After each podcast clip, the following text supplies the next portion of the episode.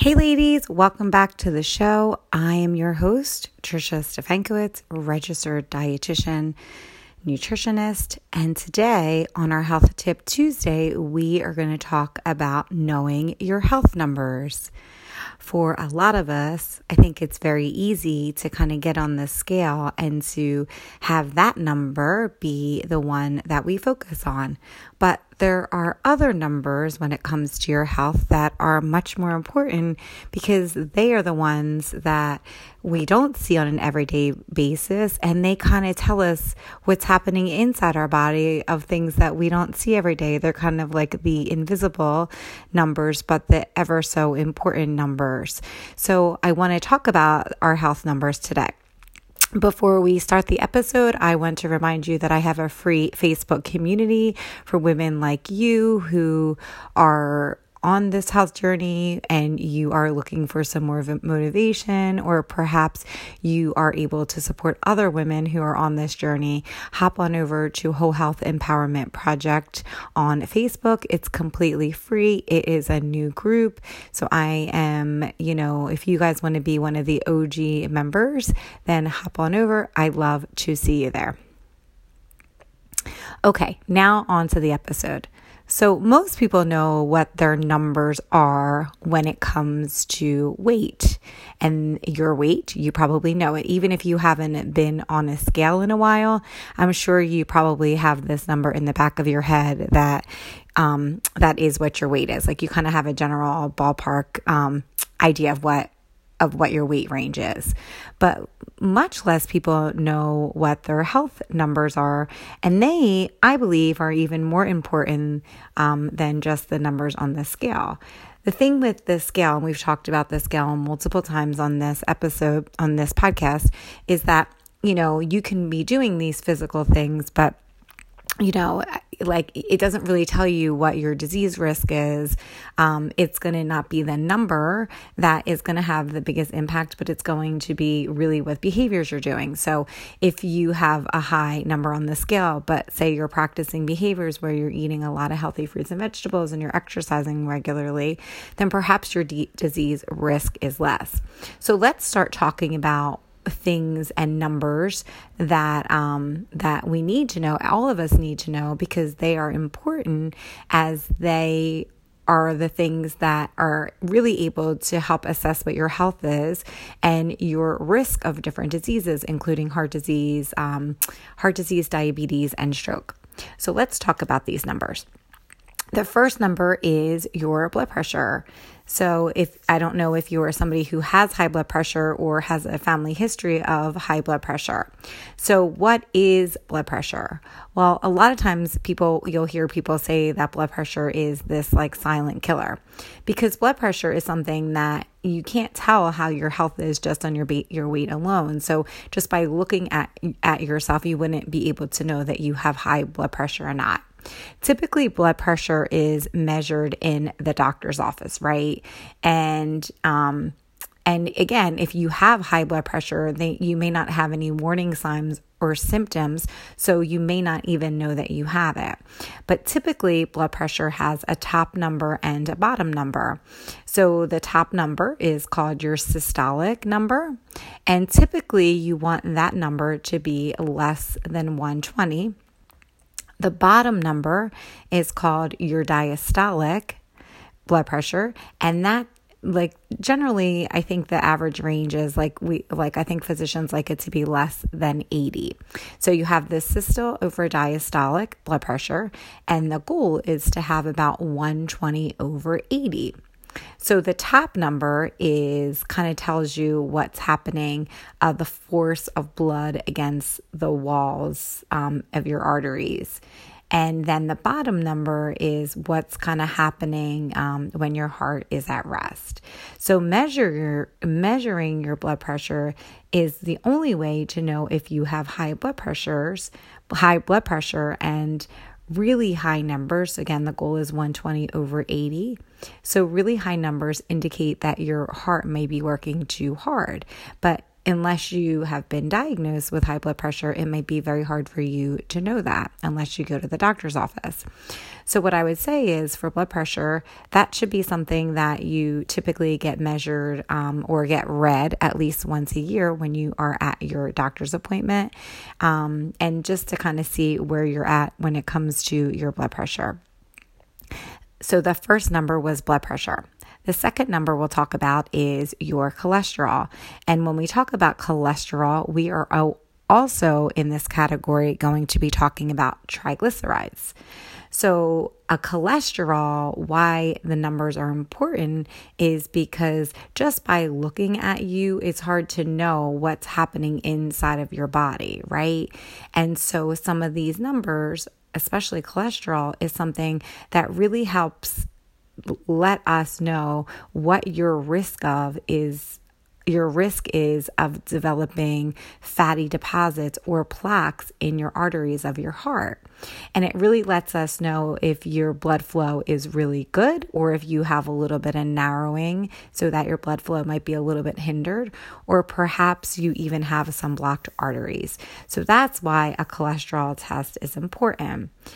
Two, when your cholesterol is high, that means that you're at a pretty significant risk of developing heart disease and so or more importantly coronary artery disease.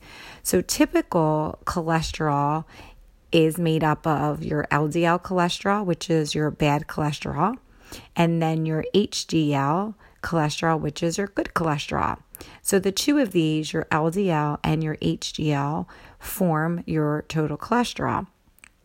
Total cholesterol numbers goal is to be less than 200. So typically that, you know, in addition to having the over the overall number be less than 200, the LDL goal, the bad cholesterol, is to be less than 100. And the HDL goal, the good cholesterol, we want that typically to be 50 or higher for women. And for men, it's different, it's 40 or higher. Okay, so you have your total cholesterol. The goal is to be less than 200, but it does matter in terms of your LDL and your HDL. So you'll see that typically all together.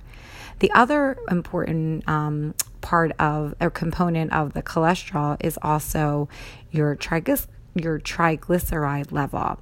And triglyceride levels are basically they let us they let the doctors know your risk of heart disease and your risk of stroke. So if you're seeing any kind of health professional and they're looking at that, that's why they're doing it. They're trying to figure out your heart disease risk and your stroke risk. The um what they typically want you to be at your doctors are that you have a triglyceride level level that's 150 or less. Now, typically you your these cholesterol and triglyceride numbers um, it really just depends how often you get them i know my insurance company only covers every five years so you may not be able to get it as often my um, you know so so these labs may be dict- dictated by your insurance and they also are probably going to be dictated by previous numbers and any family med- and any family history that you have of heart disease. I think most people have some kind of risk of heart disease so i don't know how much that plays into it. When you get the this blood work done especially your cholesterol and triglycerides typically you need to fast for up to 8 hours beforehand and what you're looking for or what your doctor doctor is measuring is called either a lipid panel or a lipid profile. And that again includes your cholesterol numbers your LDL your HDL and then also your triglyceride levels. And then lastly it would be your fasting glucose. So, your fasting glucose is a measure of trying to figure out what your diabetes risk is. I my assumption is that probably most people are going to have this level taken and kind of be a little bit more familiar with their numbers here than they would be um, with your cholesterol numbers. But again, it probably varies according to your past medical history. A lot of times when you go to the doctor's office, they'll do like a like a basic chem panel, and you may have a glucose in that but you're also so that will let you know a little bit of where your glucose is. And typically, you want your fasting glucose to be less than 100. And again, the fasting glucose tells us really how your body is utilizing the sugar from the foods that you're that you're consuming every day, how well your body's um, utilizing that, and then if you have a risk for diabetes. So, what will also then happen if your fasting glucose comes back higher than 100, remember 100 or less is the goal, then your physician may also order a hemoglobin A1C. And so that's a little bit more extensive. That is like more a measure of where your blood sugar is is shaking out over a three month period, whereas your fasting glucose is just like you're getting a blood draw. It's that, it's for that moment.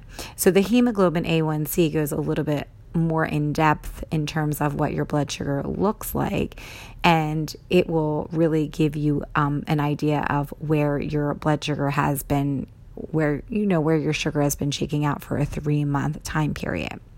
And so, based on any of the results that you get, whether it's your blood pressure or whether it's your cholesterol or whether it's your fasting glucose, you may need to modify your lifestyle depending on what that is. We'll do some episodes in the upcoming in the upcoming weeks about um, just about like going further into depth about these topics, but I just wanted you to be aware of what your numbers are. And if you haven't been back to the doctors, because I know you know, I know with COVID, it's been really hard. I know a lot of people haven't been able to get to their doctors or it really just hasn't been a priority. So if you're in a place that maybe you have less restrictions, I would say make an appointment with your doctor if you haven't, um, if you haven't in the last, you know, over the last year and, and, you know, get your blood pressure checked, especially if you're at high risk for blood pressure, get your fasting glucose checked. Um, and then also, if you haven't in the last five years, also get your cholesterol um, and your triglycerides checked as well. So, I hope you guys have a great day. Thanks so much for joining us today on our Health Tip Tuesday. And I hope that you were able to find some more information about your numbers. And I encourage you, if you haven't done so, to just look at what your numbers are, just so that you have an idea of what your baseline is. I'll see you back here on Thursday. Have a great week.